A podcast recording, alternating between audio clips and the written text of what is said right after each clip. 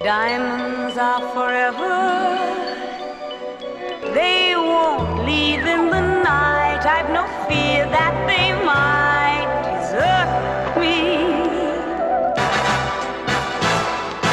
Diamonds are forever. Throw your diamonds in the sky if you feel the vibe. Diamonds are forever. The rock is still alive every time I rhyme.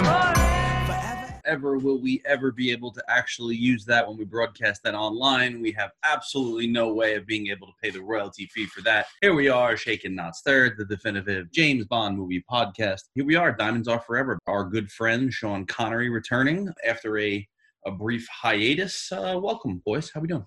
Everything's good. Can we talk about Kanye real quick? Is is any other Bond song been fucking dubbed into a rap song? I don't know about that.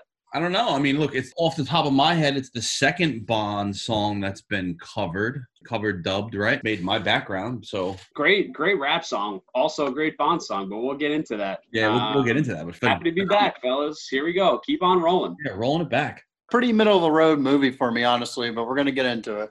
Same, not my favorite, but it's a, it's it's enjoyable.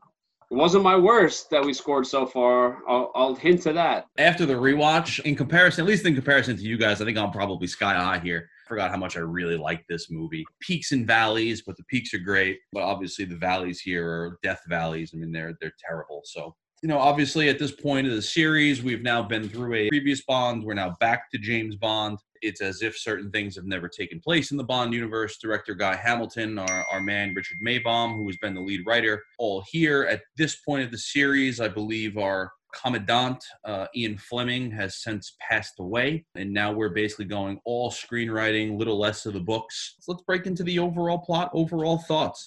Overall plot, I thought here, I hate that they didn't acknowledge Honor Majesties at all. You have Bond who just had his his woman murdered by Blofeld, and there's no mention of it here. You have plenty of interaction between the two characters throughout the film. If I'm Bond, I'm gonna want to rip this guy's throat out, and he's not doing a goddamn thing about it. I think that really hurts the plot for me. But overall, you know, some diamond smuggling leads to Blofeld being like building this giant diamond laser in space. So I wasn't sold on it. I, I give it a 4.5. I thought overall the lack of continuing on whatever Bond dealt with in the past was a problem. But Yeah, that negatively affected my score as well. I was at a five five. The diamond smuggling was fun. I liked the space uh, lasers, but they were just no build on a great cliffhanger they left, and nothing was done about it except for a minor mention in the beginning where he's like, "I'll see you in Hell Blofeld," but that's it. Yeah, I agree with you, DJ. I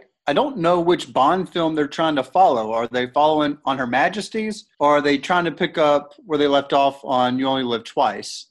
Either way, it's a different Blofeld. They're changing Blofelds out more than they're changing Bonds at this point. agreed. Uh, so I'm kind of lost at that. I I didn't live through the '60s. I don't know if there's a shortage on Blofelds. I don't know, but I will I will tell you I did give it a 5.0. I did appreciate the Vegas aspect of it. I liked seeing uh, Bond in Vegas, and we'll get into a little bit the performance part of that. I, I like the Vegas aspect of it.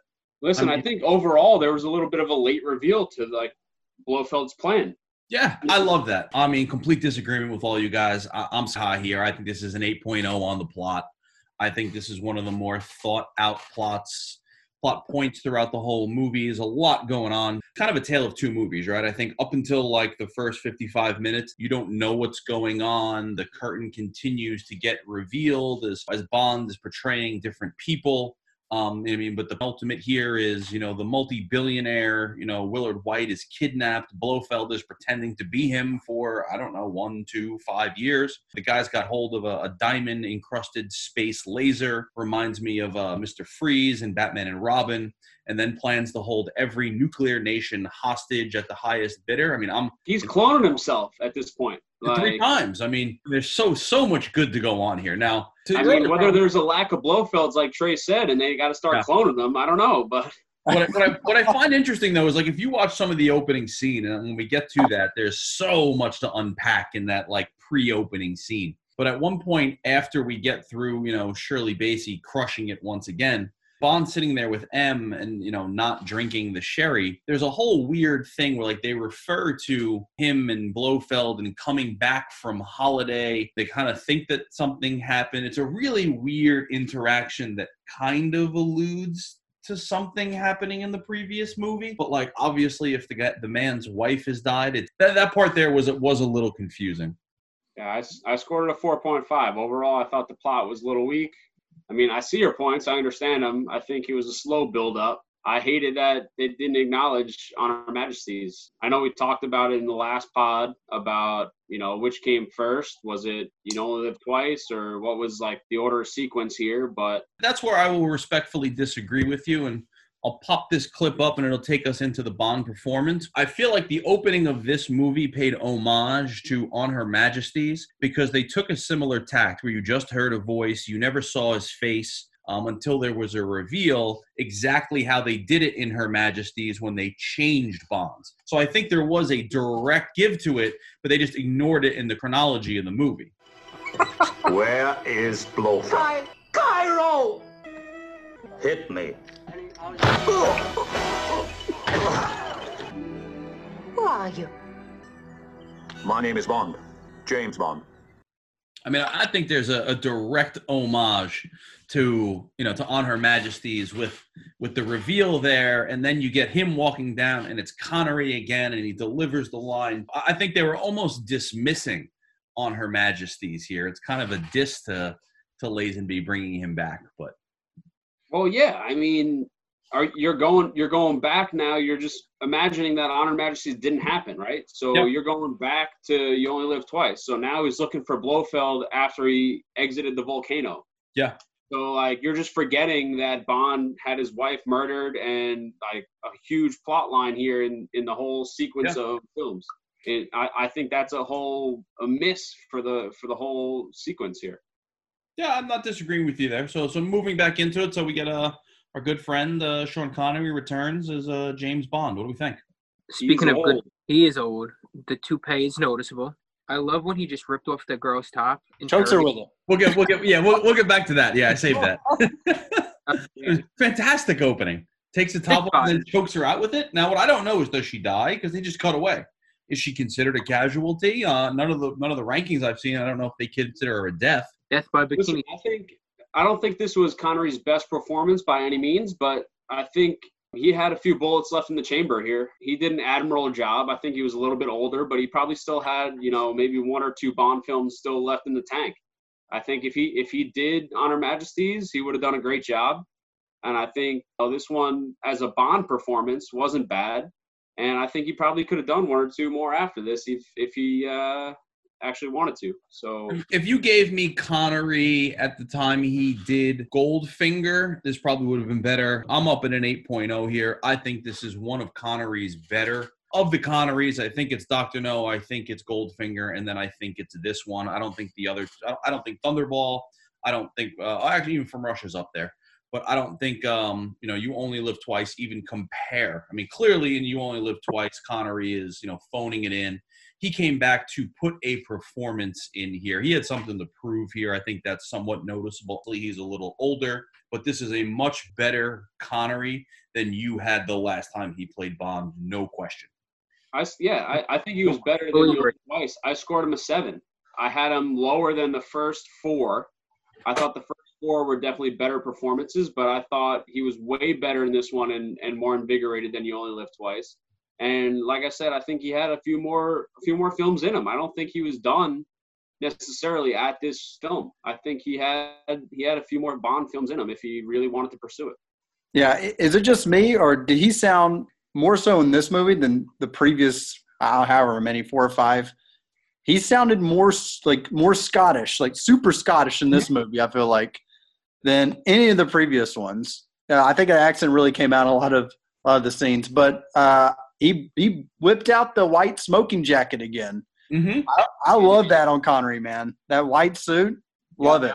Great for Vegas. Yeah, I gave it a 7.5. I thought it was a pretty solid performance, and I scored that more than Your Only Live Twice as well. Um, I would say that's his worst, and this was just above that. But I don't know. I, I really liked his performance as Thunderball. Goldfinger. The first four were better, but I think this Yeah. is better than You Only Live Twice. I agree, and I think his this is his fifth best in my opinion, but I still think it could fall in the top ten overall of Bond performances. Right. I would. Uh, I. But to Mike's point, I would love to see a younger Sean Connery go wild in Vegas. Yeah, I- I agree. Did go wild in Vegas, and he But- had a I think. I think the destination plays well to old Connery. yeah, I could agree with that. If you're gonna put old Connery in like a, a fucking exotic destination, you're like, what the fuck is this old guy doing fighting on the beach or what is? But like you see him at the craps table or you see him just like Yeah. having a good time in Vegas, you're just like, oh, like, maneuvering, look at this around, maneuvering around the strip in the parking lots of Las Vegas just seemed like the perfect place for him. Yeah, I mean, How I, old is he? I think it plays well. How old is he in this movie? Does, does anybody have that fact? Top of my head, no, but if you continue talking about something, I'll get that fact for you. There was a quote by Sean Connery. He said he felt like a skull with legs after filming this movie. He would golf all day, days where he wasn't filming, party all night, days and nights after filming.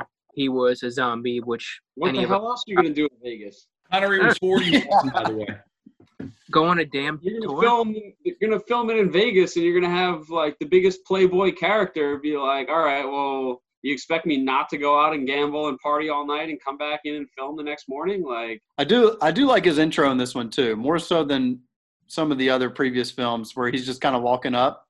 There's like big reveal, oh, he's back, and then proceeds to choke a bitch out with his with their bikini top. He Yeah. made fortune too. So interestingly, Connery was 41 when this movie debuted in 71. That's actually the same age as Pierce Brosnan's first movie as Bond.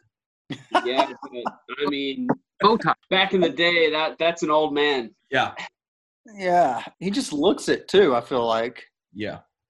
he doesn't. He looks 51, not 41. I mean, look, you know, back then those Talk guys, about his hairpiece. they lived hard, man.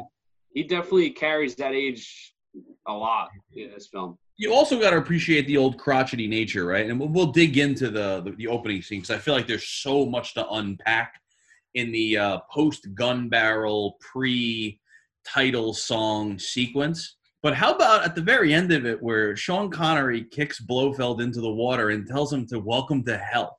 Where's that come from? you know, that's, that's a little unusual for Double O. I mean, they, I'm assuming I'm assuming Double O is going to be like, well, I'm already guaranteed to be in hell for the amount of body count that Yeah, piled up. So that's tailor made for a a classic Bond quip, and he just tells Blofeld, "Welcome to hell." You know, that one was a little little different for me. Yeah, he, he throws out bitch a lot too in this one. I say a lot. He throws out bitch in there as well. yep, Which I hope we see that clip at some point. But yeah, older older Bond.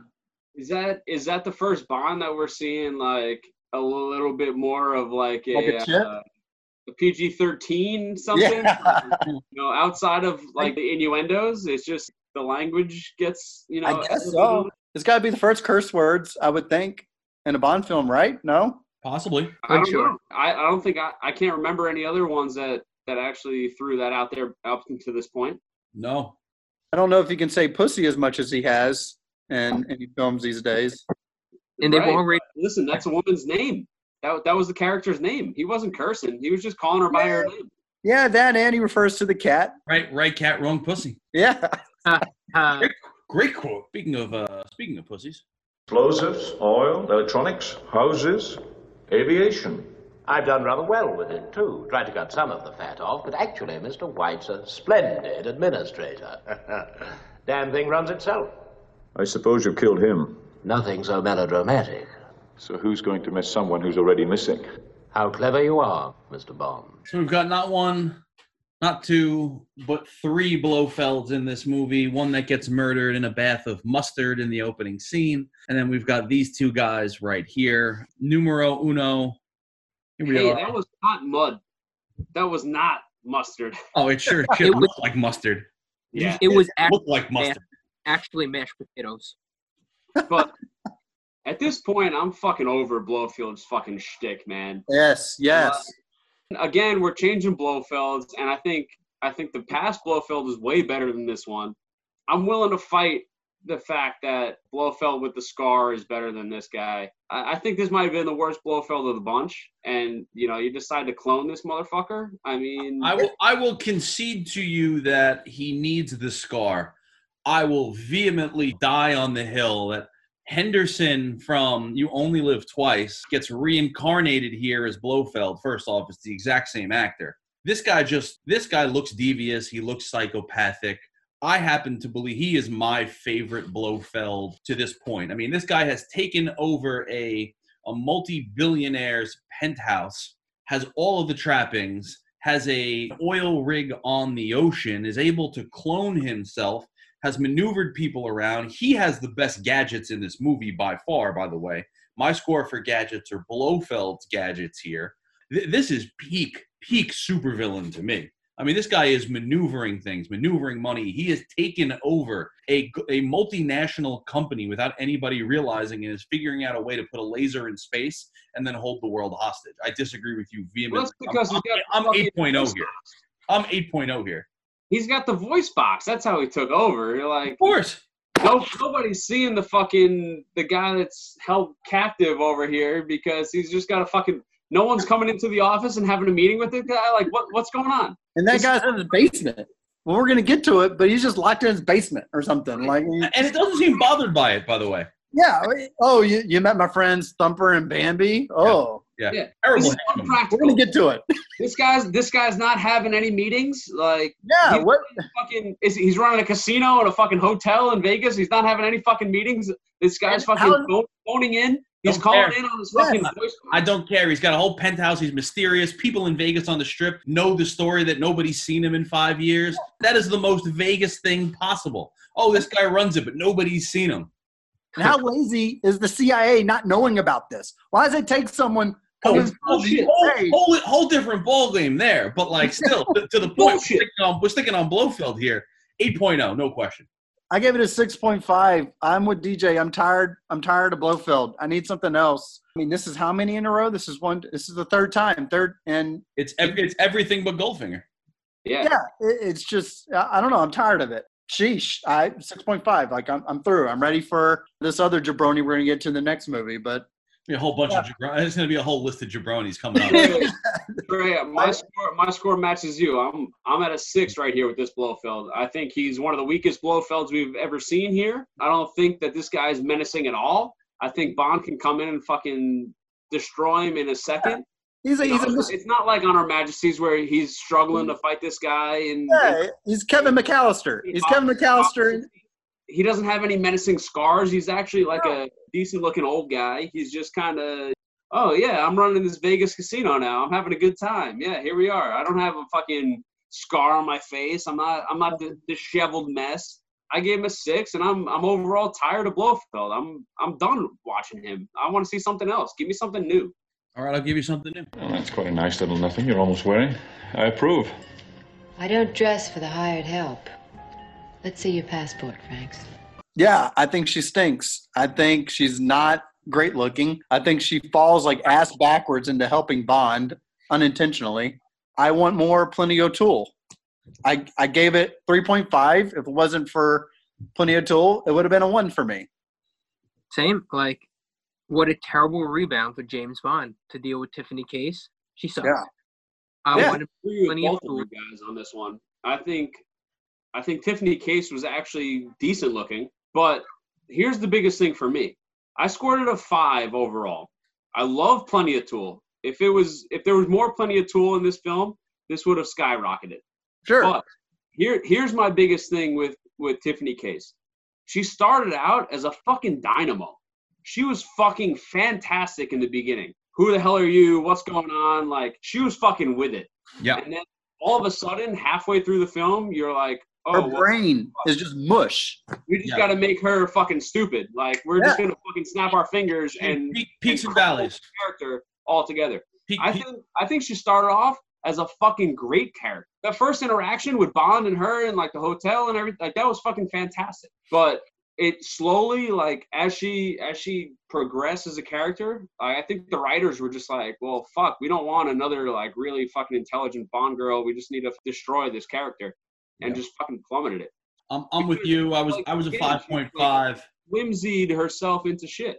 Yeah, I'm a 5.5. Peaks and valleys. First interacting, she's fantastic. She's outsmarting. She's got the fingerprints. She's checking things. She's witty.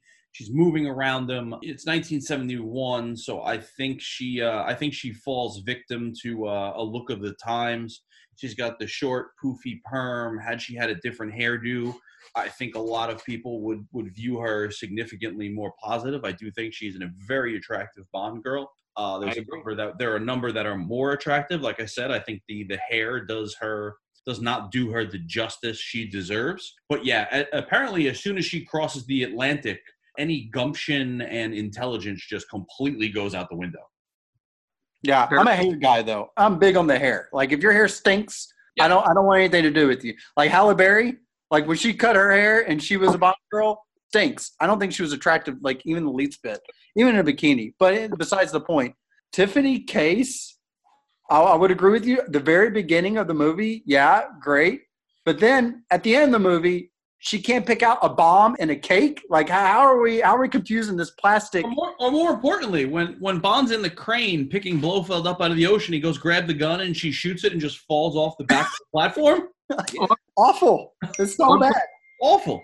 She's in a bikini here at this point on the ship. Oh, here, I changed this out. No, you fucking dumb bitch. You replaced it with the real one. Fuck you. Yeah. How do you how does she get so dumb to that point? At the start of the film. But what's what was when weird is where they where has they this hustle with like the assassin. She's just like, hey, you killed James Bond. Like she's she's in the know. She knows shit. Yeah, but then also prior, and, and when we get to the end of this, she knows enough to cozy up to Blofeld. So all of a sudden, she's she's kind of on the bad side. She backs into working with Bond. Then she just is there. Then she kind of goes against them, and then she's with Blofeld. Look, the scene where they're in the two-story penthouse in the hotel, and she's sitting there in that little weird tub with the big fuzzy blanket on her. She looks spectacular, spectacular. Best-looking scene for her all movie. I think she's like the bottom five of best looking Bond girls. Now the real eye candy of the movie, though. Hi, I'm Plenty. But of course you are. Plenty O'Toole. Named after your father, perhaps? I love that quote. I put it in in my quotes, but named after your father, perhaps. After she drops plenty O'Toole. So good. Didn't even bother to look up who the actress was because her acting performance here is utterly terrible, but she brings so much to the scene. Oh, I love I love plenty, and she's got the Bond name. the- You know, Yes, yes. name. It, it's great. Plays off with a great joke there, where oh, named after your father, perhaps. Yeah, Mm-hmm. plenty O'Toole. Yeah, I guess I guess he's fucking fully loaded, right? Yeah, I'm a 5.5 here. On the overall, it's a weak category for the movie. Her name was Lana Wood, and she was a former playmate Hmm? before the movie. So Before the movie. before the movie, she Is showed that it off. is that why when they kill James Bond, they reveal that he has a Playboy Club credit card in his wallet? And also during the course of the movie, Sean Connery dated both of the actresses. And uh, Lonnie O'Toole was so happy to say it in every interview. That's awesome. That just confirms our theory that Sean Connery is banging every single one of these Bond girls. Oh yeah, hundred percent. Yeah. I mean, listen, Sean Connery was living and dying by Bond as his character. Like Yeah. he just he's just taking that in every aspect that he needs. What a world where you can just. I, I bet he stayed in character probably the entire time that he was filming. Just stay stick with that James Bond character, especially in Vegas. I wouldn't have I wouldn't have left Vegas if I was Bond in Vegas. What like what else are you doing? Oh, amazing! I'm amazing! tired there. I, this is why I love Sean Connery. I, this this is why I think he's the best. Love I it. like I I haven't looked any of this up, but I feel like on the sneak, Roger Moore was probably a dirty dog. Oh yeah, yeah. He's an old creepy old man. For sure. For sure. Yeah, for sure. We'll sneak into his performances next next pod, but back to Bond Girl, I scored it a five. Plenty of tool Plenty O'Toole help that. Name is number two. This is my Italian confidential secretary. Her name is Alotta. Alotta Fagina. Come again? A lot of vagina. Ah, I'm sorry, I'm just not getting it. It sounded like you said your name was a lot of, uh, never mind. Classic. Her bad acting, Plenty O'Toole's, bad acting for I guess what I'm assuming is her first movie, makes me appreciate Lazenby's first acting in a movie, how like well he did. Seeing Plenty O'Toole do this bad makes me appreciate. I might have to I go back because her, I mean, her actual delivery of lines is just god awful. bad. God awful. so bad. lines and and just like awareness of where she's at in the scene. It's Yes. she just looks so out of place always, and it's just like she all like Mm-hmm. she appears out of out of like nowhere. Oh hey, I'm Plenty O'Toole. What the fuck is going on? Like smoke show, but what Yeah. what the fuck is going on? And on top of that, they do absolutely no justice for her. She shows up to Bond's hotel room. The funeral guys launch her out the window. She lands in a pool. And then all of a sudden, out of nowhere, she's just drowning. She's just completely drowned in a pool. They really do absolutely no justice to her poor character. She was supposed to get killed off by Mr. Kidd, but they cut that from the final script. And uh, was there a particular reason why you re-showed that number two clip from uh, Austin Powers? pool, a lot of vagina. Well, uh, Tiffany Case actress actually went on to marry the fellow who played number two. That's right. I saw it, and I'm like, that has to be fake. Rob Lowe? Real. No, no, Plenty no. O'Toole married Rob Lowe. No, no. Rob No. Lowe. Rob Lowe plays him like fake later on at the end when they make the fake movie. Robert Wagner. Yeah. Oh, you're talking about like number the real number two from No. No, Rob, Rob Lowe is a gold member. She married the Austin Powers number two, Tiffany Case. The original number two in Austin the Powers. original number two, not Rob Lowe. The one with the eye patch. Yeah. I was gonna say Rob Lowe is my favorite number two, Yeah, hundred percent. but All all right, right. Bond Let's- girl. let's That- get that on- wraps up Bond girl right there. Yeah, are we going on to this Ford Mustang that he's driving around Vegas? Guns, cars, gadgets, boys. Guns, cars, gadgets. Ring that Q has for the slot machine. Amazing. Yeah, that's the most I think underrated gadget in this whole deal, and we didn't get to really see much of it. I feel like I love it. I love I love seeing a little Q scene there. Also, Yeah. like outside of him just like giving Bond gadgets, he's just having fun in the casino. He's like, hey, Yeah, they brought me to Vegas. I might as well just fucking use my knowledge and fuck Uh, this place. But also the scene where they use the voice recorder where he uses it against Blofeld. Bond makes a quip and Q's like, "No, I invented this for my nephews last Christmas."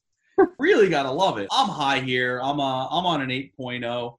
What I really appreciated about this one is that while you you love the quintessential Q scene where Bond goes to the to the MI6 dungeon and picks out some equipment and then uses it later on. What I liked here is equipment happened and then Q gives the reveal later on. You get the uh, the fingerprint thing on you know that saves him. You get the voice recorder. Blofeld's henchmen have the cave that literally lifts up and it's in the middle of the desert. You get the giant water balloon that Bond's walking across the water with. Blofeld's got a battle sub, which I imagine is armed to the T. I mean, Q's scene where he's talking to Bond and they're loading the missiles into the Aston Martin in the background. I mean, plus the ring. I mean, this is a great movie for gadgets where there's a lot of them, but they're not celebrated and cheesy the way they could be. Really good job here on these. I I was right with you. I scored it an eight. I thought the peel away fingerprints was awesome. That whole scene where it was early in the film, but the fact that that Bond is peeling away these fingerprints with the whole Tiffany case and everything, like showing, oh, this is this is actually me was was I mean, great. even even Tiffany Case has the like the giant camera where she takes the photo of the glass and then opens the drawer and has the side by side fingerprint. The Yep. gadgets and gizmos are they're believable and they're introduced in a non comical way in this movie. I think they do a really good job here. I Yeah. agree. I thought, I thought that was great. The rappel gun when you're climbing out of the hotel, that was a cool. That was a cool little like small gadget, but still great. Yep. I thought the voice box was excellent for both parts, like you said, the the Q piece of it and Blofeld's piece of it. And I thought the slot machine ring was underrated. Yes. You know, it was great. I would I would go to the casino and rob it, no problem. And don't forget Yeah. and, and don't forget the prelude to the world is not enough with the tunnel welding machine that Bond stops. Yeah. Yep. Yeah, I, I gave it a 6.5. Y'all cover pretty much everything. Uh, DJ, my favorite one was the slot machine ring. I put points off because, to Mike's point, where, where he gave more points, Blofeld has all the gadgets here, I feel like. Mhm. This is how I'm scoring. I'm scoring it towards Bond I mean, he's driving a Ford Mustang. I I'm not really crazy about it. I'm a old fashioned guy, I guess, but I don't know. I, I gave it six point five as average to me. Blofeld had the better gadgets here. I agree. I was at a seven, but that ring was just so great in a Yeah. Q one after during all the after set interviews. His favorite ring, the his favorite tool, the one thing he wishes that was doable in real life. I, I love me a degenerate Q. Yeah, I mean, listen, I love I love the peel away fingerprints. Yeah. I, th- I thought that was most practical. I thought it was very doable and great in in the practicality of the scenes in this film.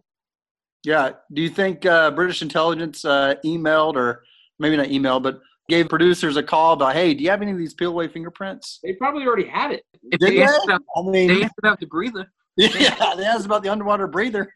They probably already had the peel away fingerprints, in my opinion. They can they can probably make that out of wax and put something on there to just Yeah. I don't know. I, I thought the peel away fingerprints were were essential here. That's why I scored I a little higher probably than most people. But I I thought it was great. I gave it an eight. Uh, versus like a couple of movies where we're not getting these gadgets, I would, yeah. Like On Her Majesty's and Doctor No, we're not getting stuff like this. Compared to those movies, this is probably one of the better gadgets, I guess, filled movies. That Well, and after, after Thunderball, Thunderball Yeah. didn't have a whole lot. Yeah. And, and On Her Majesty didn't have a whole lot. Yep. So I couldn't score this higher than You Only Live Twice because I loved Little Nelly that much. But yeah, it's pretty average to me. All right, moving on. Stop right there. Who are you? Dr. Tynan sent us. Why didn't he come himself? He was taken sick. Bitten by the bug. No. Get our first look at uh, LGBTQ characters here in the uh, the James Bond world. Right? Are they gay? I mean, they go walking away holding hands. I, I believe that's what they're trying to allude to in 1971 world. Listen, I might be in the camp of the opposite spectrum here, but I fucking hated Wint and Kidd. Yes, me too. Oh, see, I'm I'm polar opposite here. Oh, I- I'm I like- sky. I mean, I am sky high on these two, except for the We're fact that split here, 50-50. Look at that. they did. I hate them. You and Super love them. I think these two, and they introduced them as meticulous, detailed. The two of them are scary as shit and Yeah, psychopathic. but they're not fucking detailed. They fuck up everything they do. No, They're no, no, just no, no, no, no. They, they are they are detailed up until the point they just leave Bond's body in a tube. That's where I finally bumped, right? Because they purposefully kill the doctor, then go and kill off the guy here. I mean, they're literally following everybody around to a T, and then you just decide to leave Bond there. That's that's where I really bumped. But like these these two, they were always there. I found them meticulous. They're utterly psychopathic. They're horrifying henchmen, horrifying henchmen, leaving body counts left and right. I'm all for it, except for, I mean, we'll get to the kills where the scorpion kill is just completely unbelievable. It just doesn't make I didn't put them as, as terrifying. I um, in my notes I said Wint and Kidd were laughable. No, Yes. see, I'm I'm totally Yes. totally disagree with you. I completely completely Like disagree. And they got such they got no justice in their death. Right? Yeah. The guy's hand gets blown on fire, and we do a we do a cheerleading move where the guy gets flipped upside down but goes over the boat. Terrible, ridiculous. It blows up and the boat has no damage. Yeah, we're gonna get into that, but their Yeah, deaths, it- their deaths are just as laughable as their characters are. I just, I thought they were just creepy. I don't, I didn't really find them intimidating. They're just creepy. They just, I don't know. It- when I'm comparing them to other henchmen like Oddjob and Jaws and Creepy. Mayday, Creepy. Creepy. yeah, they're they're all creepy. But Mayday is gonna kick my ass. Dude, Jaws is gonna Oddjob is the a com- out of me. Oddjob is a comical henchman. These two are psychopathic killers. But like you can Different bugs. punch. Yeah, they're, they're psychopathic killers, but they're gonna poison your drink. They're not gonna break your neck. Good, perfect. And But- I but they- listen. I have the I have job, in though. parentheses. Are they gay? Question mark. Yeah, They were on Yeah. Look, the plane. once they made again, The Bond, the Bond series is just progressive. Just deal with it. Yeah, but do we know? Is it- is it Yeah, confirmed? no. Like They- just, There was just a because hands, like that's like a thing in some. I don't know. I don't know if that was a thing in the. What, what, what year are we in? 1971. 71. Was that a thing? Do men hold just hold hands? Like did straight men just hold hands back then? I don't think so. no. There was a scene where they were on a plane and they made like a gayish comment. Oh, okay.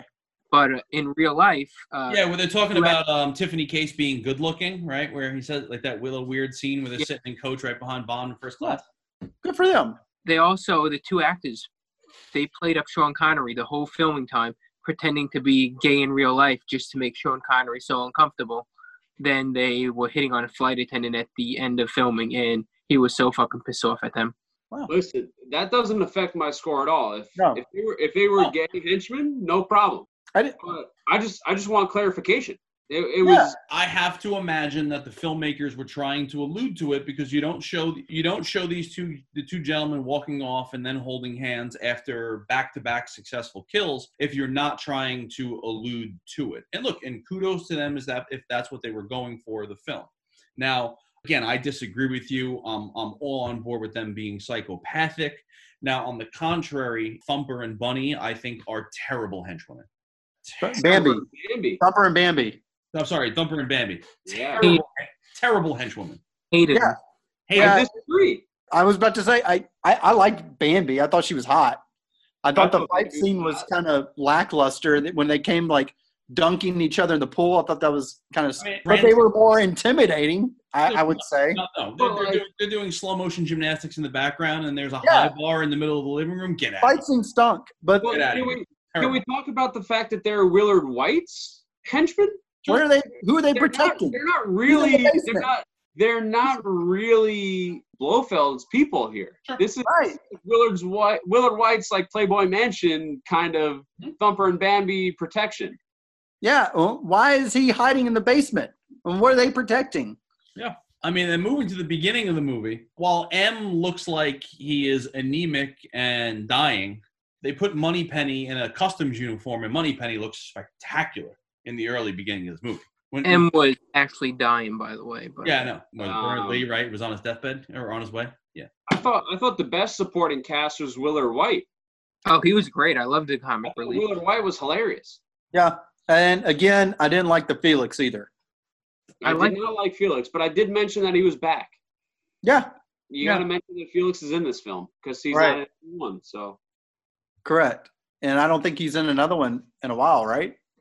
After this, Yeah.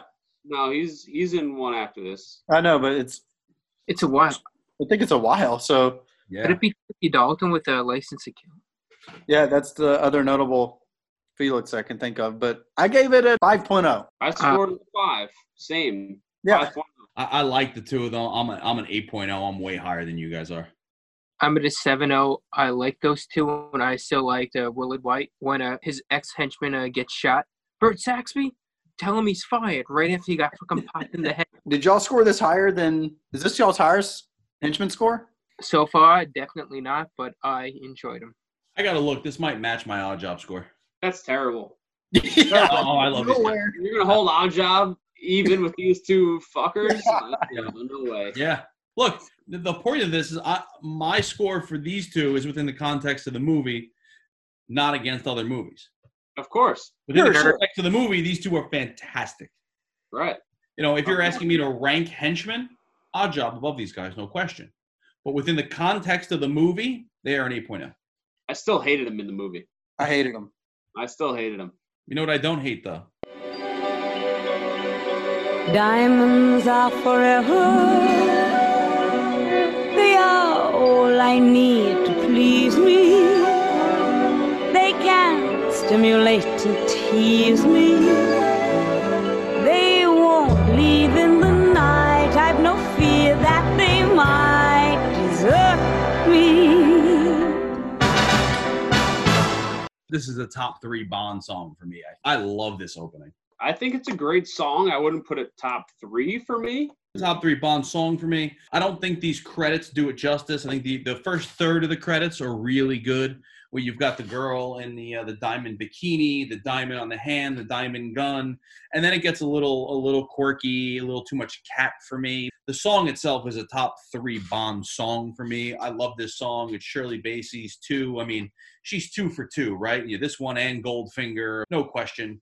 She's one of the best at this. I think it flirts with my top five, but I wouldn't I wouldn't say it's a guaranteed top three in the overall Bond Bond song sequence. I wouldn't say it's an overall top three, but I did love the opening song and, and credits. I think You get a lot of of look into what's going to happen in the film. You know, you see Blofeld with his cloning technique, and I know you said the drowning in the mustard, but you know, you get the I hot. haven't, I haven't I haven't unpacked that piece yet because unfortunately, going from Lazenby back to Connery, we get a terrible gun barrel sequence again.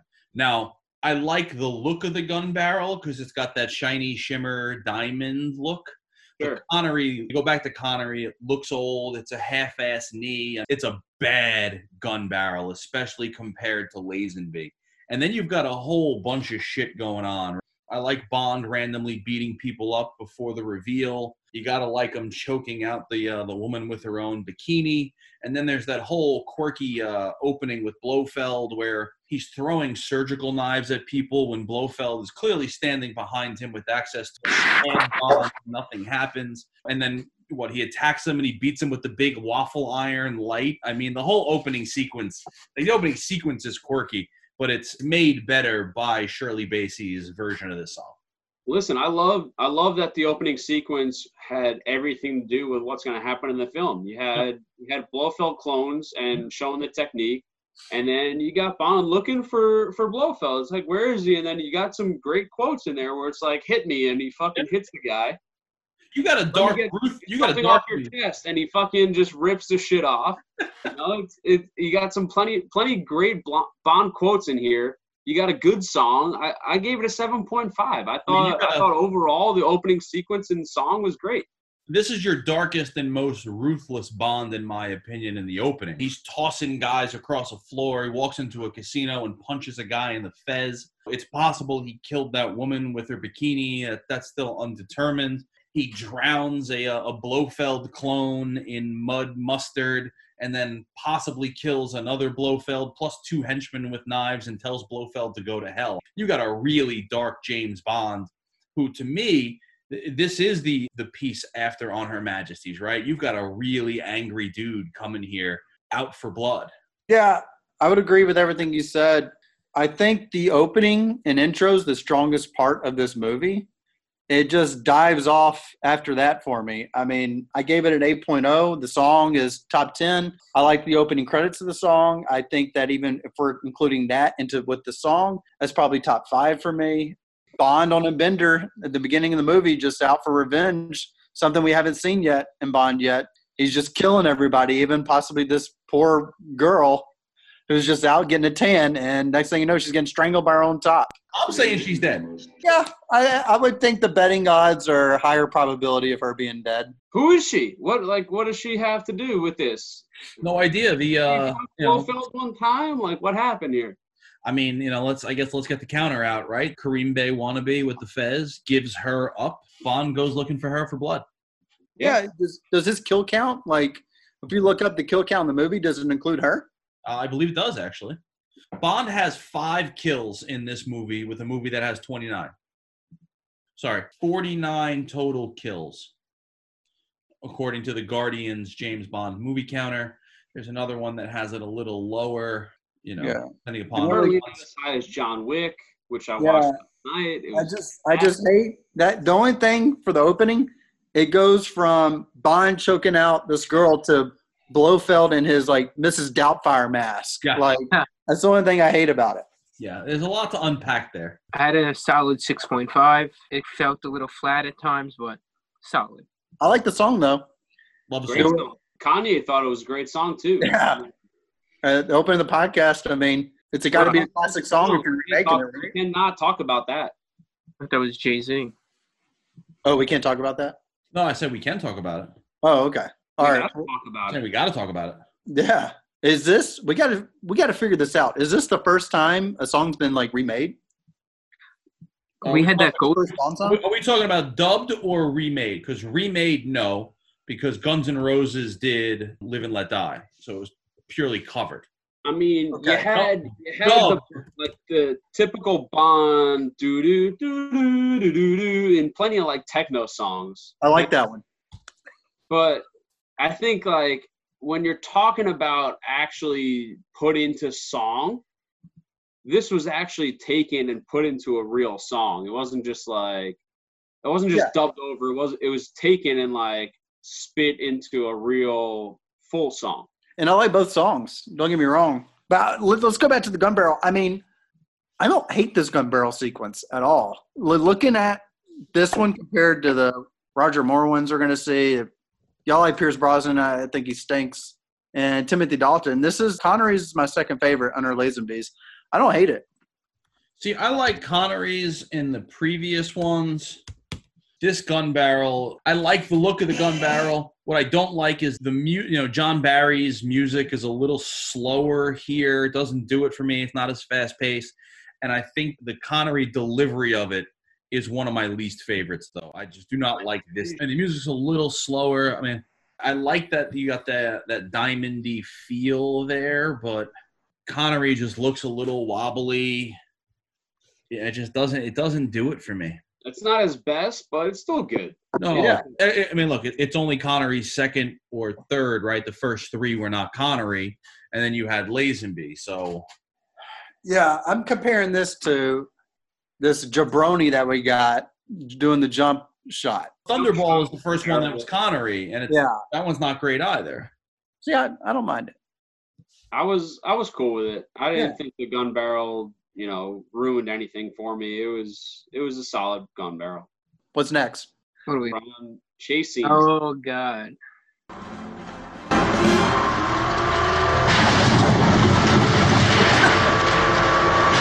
I love here is I'm going to rewind this a second. When they go through the wall, it's clearly aluminum foil, and you can see it's stuck on the front wheel of the moon buggy. I think that's about all we need to see. Yeah. Where I really think they did this whole scene a disservice, they could have saved some of this moon buggy chase.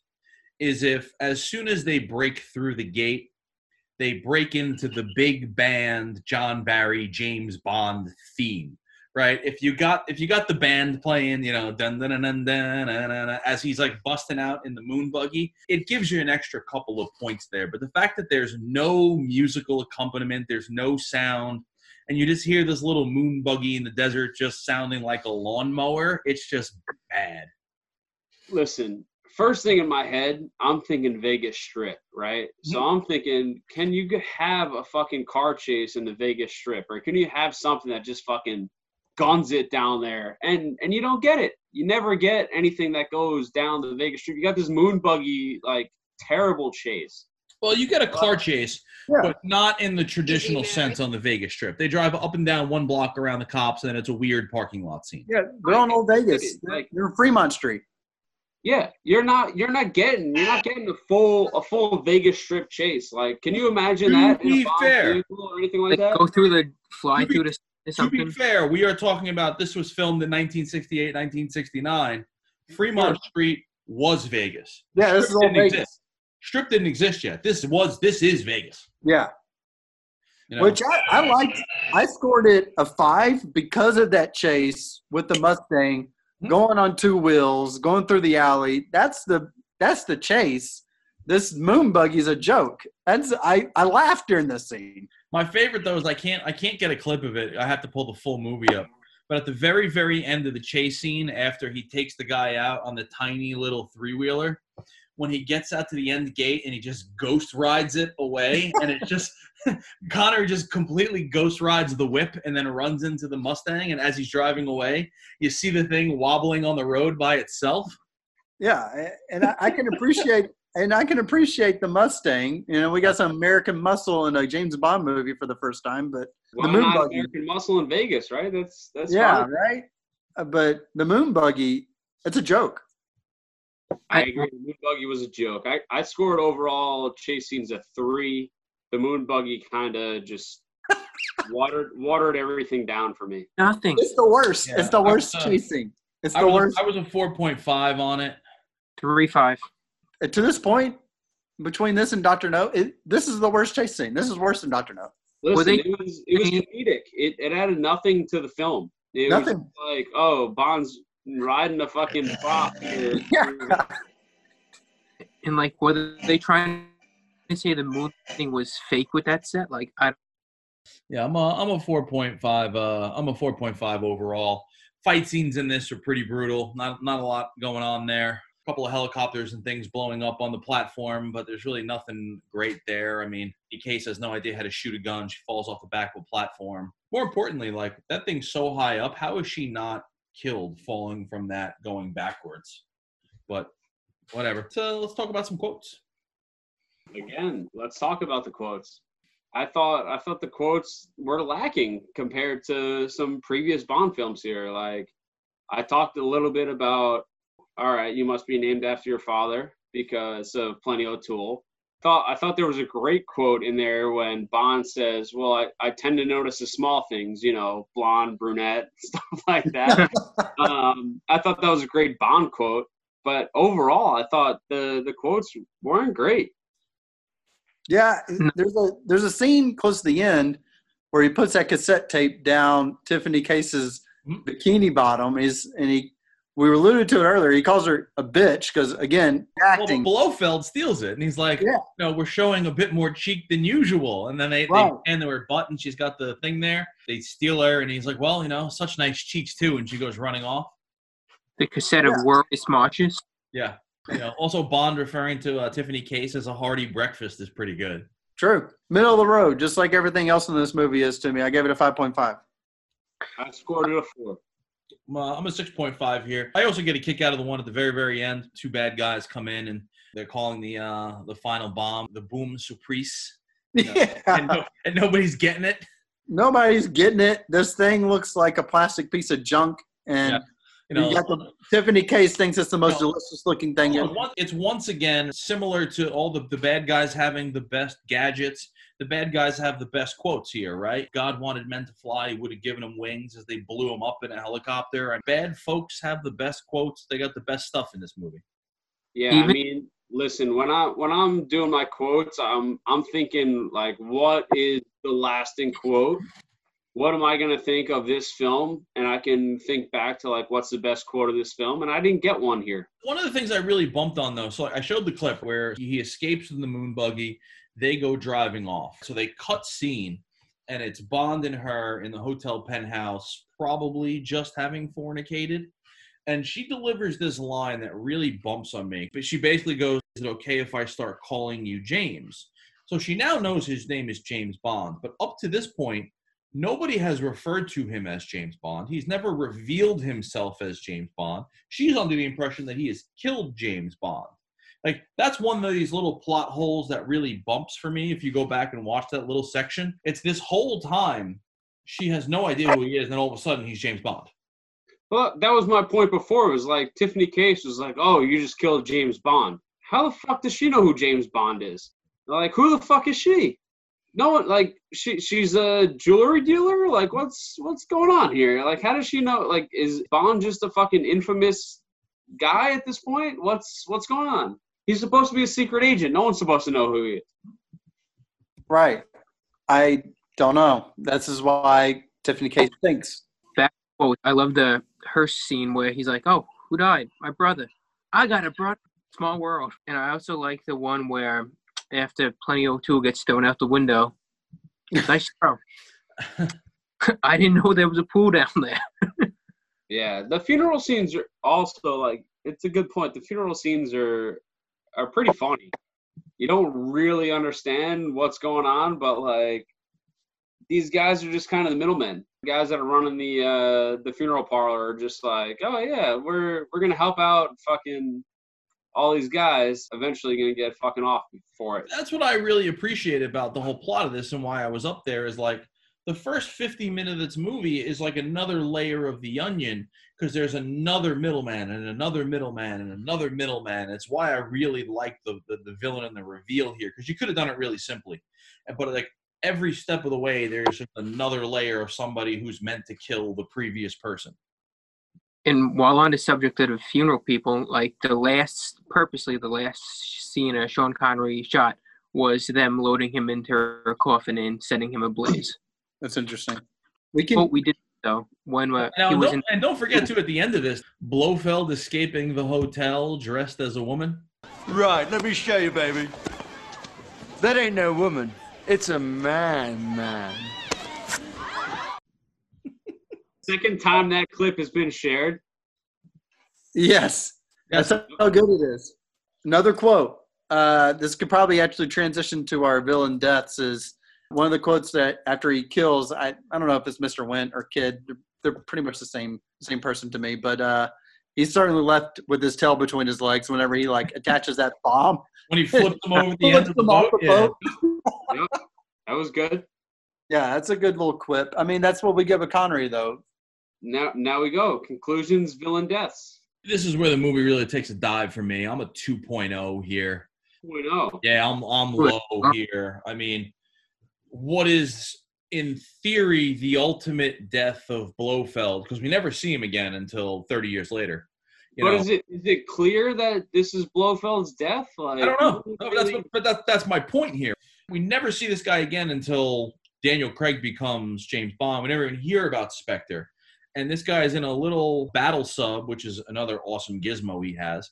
But it literally gets picked out of the ocean and then it just gets dropped. That's it. You know, the scorpion deaths are terrible. The deaths of uh, of Wind and Waldorf and Statler of, of Bond here, their their ultimate deaths in the end here are just terrible.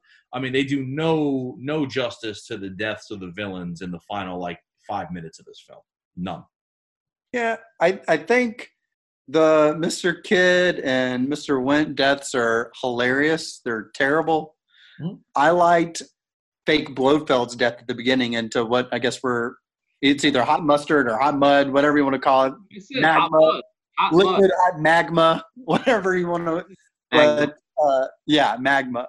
And I, I think we see it's alluded to. I don't know if they ever say it, but I think it's Blofeld and For Your Eyes Only at the beginning of that movie, where I guess he dies in that movie too. I don't know, but I gave it a 5.0. It's pretty average, middle of the road. I, Trey, I'm with you. I scored a 4.5. I think I think the death by mud was great in the opening. Yeah. I thought the scorpion death was like True. new and eccentric, but kind of weak. Well, But point of uh point point of information: it is impossible to kill a human with dropping a scorpion behind their back. okay, Uh, I actually dug into this. Their venom is not toxic enough to kill you instantly. It would probably take about a week, and that would mean like not having medical attention. Of the 1,200 species of scorpions that there are on the planet, only 20 of them have a potent enough venom that could potentially kill a human if there's some type of pre-existing condition. So it's not. It's it's nothing. And that death scene is terrible, right? That guy gets Yeah. stabbed and just Terrible. falls. It's like, this terrible. is new. This is a new death. I've never seen a scorpion death Yeah. before. Rub Well, some Neosporin now- on it. Yeah, now that you give the facts, fuck that. That's a terrible death. It's a terrible death. Yeah, but again, I like in my notes here, I put like the last of Blofeld question mark. Is it confirmed that he's dead? No Do idea. know that he's dead? I mean, Unknown.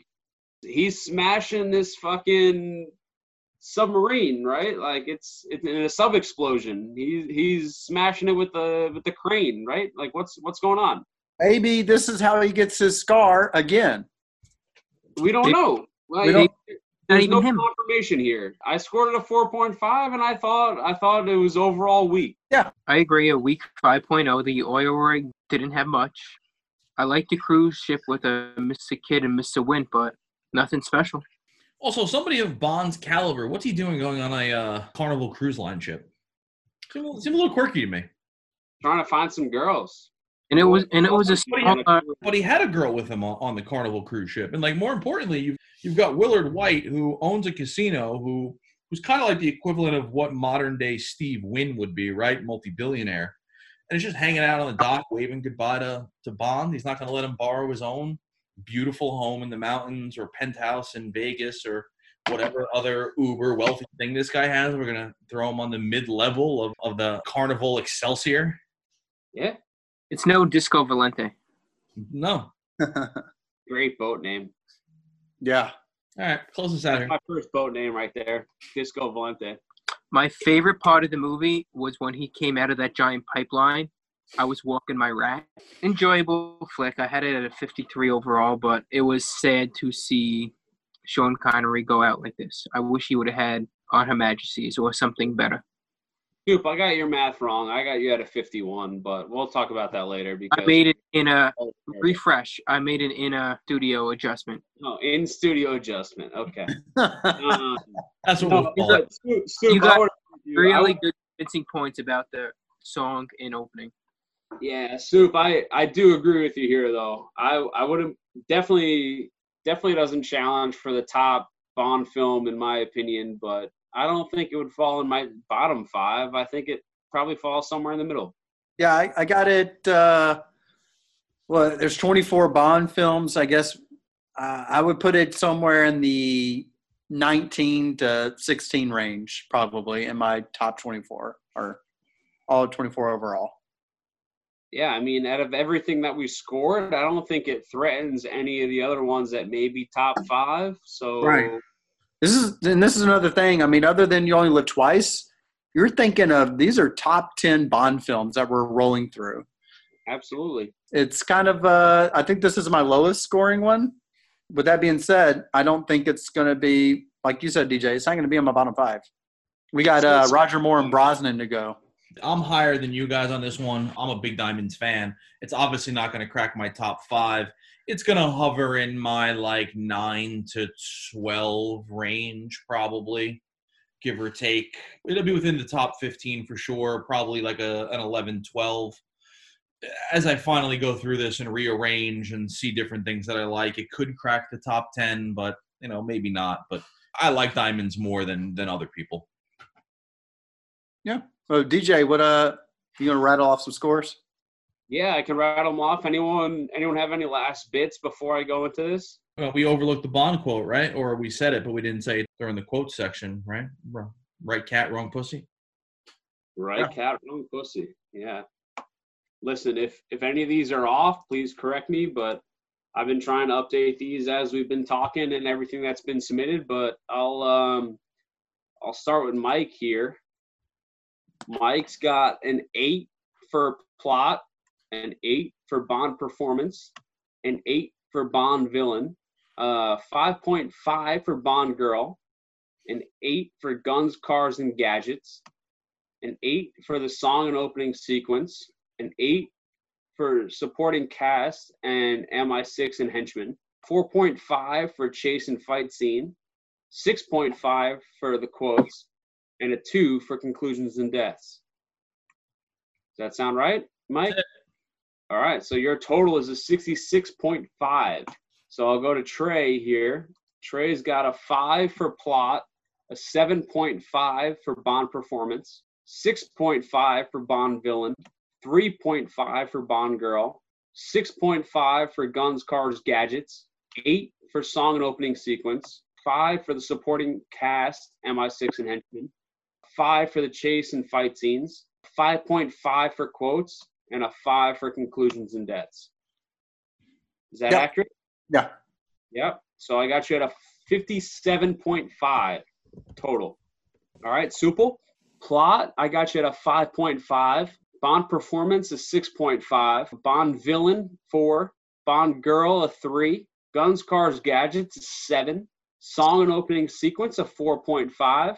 Supporting cast, a 7. Chase and fight scenes, a 3.5. Quotes, a 5. And conclusions and deaths, a 5. Is that accurate? Yeah. Correct. So I got you at a 51 there. And then myself, these are all going to be accurate. I got you a plot 4.5, a Bond performance a 7, a Bond villain a 6, a Bond girl a 5, guns, cars, and gadgets an 8, song opening sequence is 7.5, supporting cast a 5, chase and fight sequence at 3, quotes a 4, conclusions and deaths a 4.5 so when you bring your total scores here mike comes in at the highest at a 66.5 trey second highest at a 57.5 i'm the third highest at a 54.5 and supla is the lowest at a 51 the overall score here is a 57.38 Is that is that the lowest, or is you only live twice the lowest? you only live twice is the lowest Well, which one's that? How much is that? that total was 55.375 Pretty close. At uh 49 total kills here, seven of which are made by uh, Sean Connery's James Bond. Up until this point, this brings us now. Are we including? Now, this is the last time we'll see Sean Connery in an official James Bond capacity. Um, he returns in 1983 for Never Say Never Again. So throwing Never Say Never Again out, up until this point, Mr. Connery has totaled 70 kills. Even 72 if you if you count Never Say Never. You don't, you only count two people in that. that movie. The Apparently. movie's so trash. Never say that again. I did not. I did not count that in any of the rankings. Yeah, no, no. Yeah, it's seventy. I, I feel like that's done on purpose. Seventy kills. 70 kills. Interesting. Uh, movie also broke the box re- uh, box office record at the time. that one did. Diamonds Are Forever broke the box office. Correct. I, I was shocked. Any uh, I guess pe- people love them some Connery. any any closing thoughts? Any other fact here that we got to squeeze in? I have one, and I missed it earlier. What could have been? It was supposed to be a revenge movie, but not for James Bond. The bad guy was supposed to be a brother of Goldfinger, who was in the diamond trade. So uh, Should have had that. Yeah it was he was, he was going to be a Swedish billionaire banker with a laser-mounted super tanker. So I think uh, we see the super tanker in a Spy Who Loved Me, but uh, what could have been with a second Goldfinger? Yeah, I would. I think I would have liked that way more. I like Die Hard, where you got Hans Gruber's brother in a Die Hard with a Vengeance. You, you guys are going to enjoy the closing here. It's a uh, deleted scene that did not make the cut of Diamonds Are Forever, following the craps table of James Bond and Plenty O'Toole. Oh, Oh, I love me some But I'm plenty of definitely gonna enjoy this.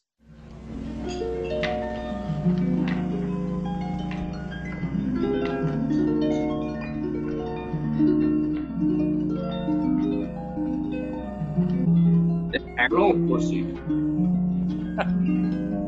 I like the mermaid on the harp. It's a little boat. Uh oh. No good. Hey, I didn't think you could really do that. I bet they charge you for it. I was under the impression you were paying. Well, it was still a very classy thing to do. Hey, listen. You're not a knight or anything like that, are you? No, I'm afraid not. I'm your commoner. Uh, yeah. But don't feel bad. It doesn't make any difference to me. I'm a Democrat. Hi, Myrna. Hi, Frankie. Love it. All right.